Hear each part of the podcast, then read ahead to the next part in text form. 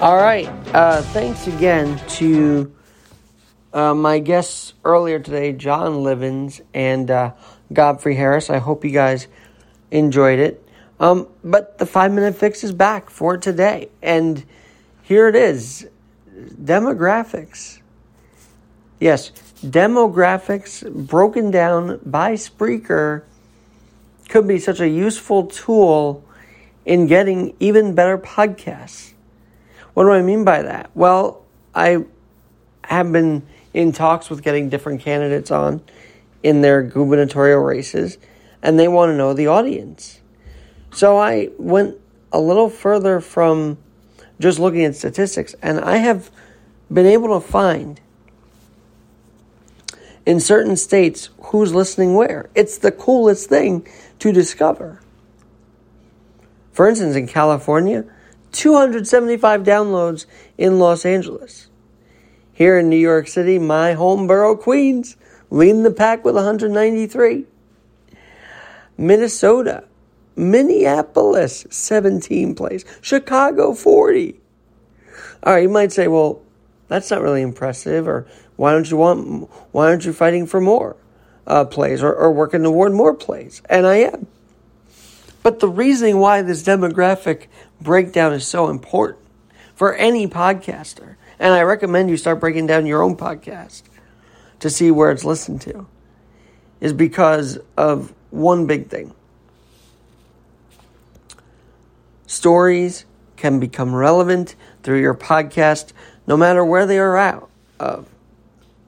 Because, see, when you know, hey, Chicago's listening, hey, uh, Minnesota's listening, hey, California, there are places in California that are listening, you can tailor specific podcasts to those people in hopes that they still listen and continue to listen. And then if gubernatorial candidates or any kind of uh, person wanting this to talk about an event in a certain city or state, hey, you throw that number out there, boom, it's life changing. It is huge. So I commend Spreaker on that uh, breakdown. I mean, they have just perfectly broke it down. I, this podcast is also listened to in England. It's even listened to in Ukraine by at least four people in Kiev.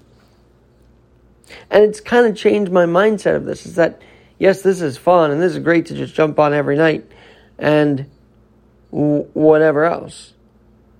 But at the end of the day, at the end of the day, if you know these cities are listening, how about you be a change maker in that city alone with a story that no one's talking about? Stories that should be trending but aren't. When you know where you're listened to, you can tailor the podcast for that specific area. Hey, here's what's going on in Chicago. Here's what's going on in New York City. Hell, here's what's going on in, in LA.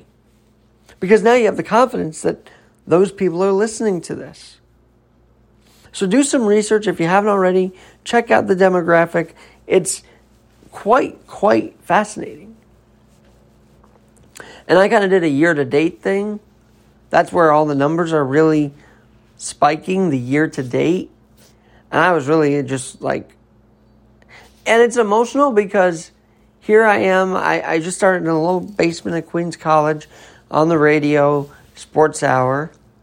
Then I just started picking it up as an idea on Spreaker.com. Had a couple of channels, stuck with this one. And it's incredible the transmission of this podcast just by me recording. I'm recording on my phone right now on the recording app for Spreaker. And it's being disseminated to these different places. That means this is a possible ven- vehicle to truly bring adaptability, more awareness there, bring about the change makers in different cities. It's a it's a game changer to know who's listening where. And it makes me feel like this this isn't just fun and games anymore. This is a re- really legitimate podcast that is working every day to give some different thoughts on different things and get the people that matter most on this podcast also. So stay with me at Alex Garrett Podcasting, knowing that your city is being is listening right now gives me the confidence to keep it going.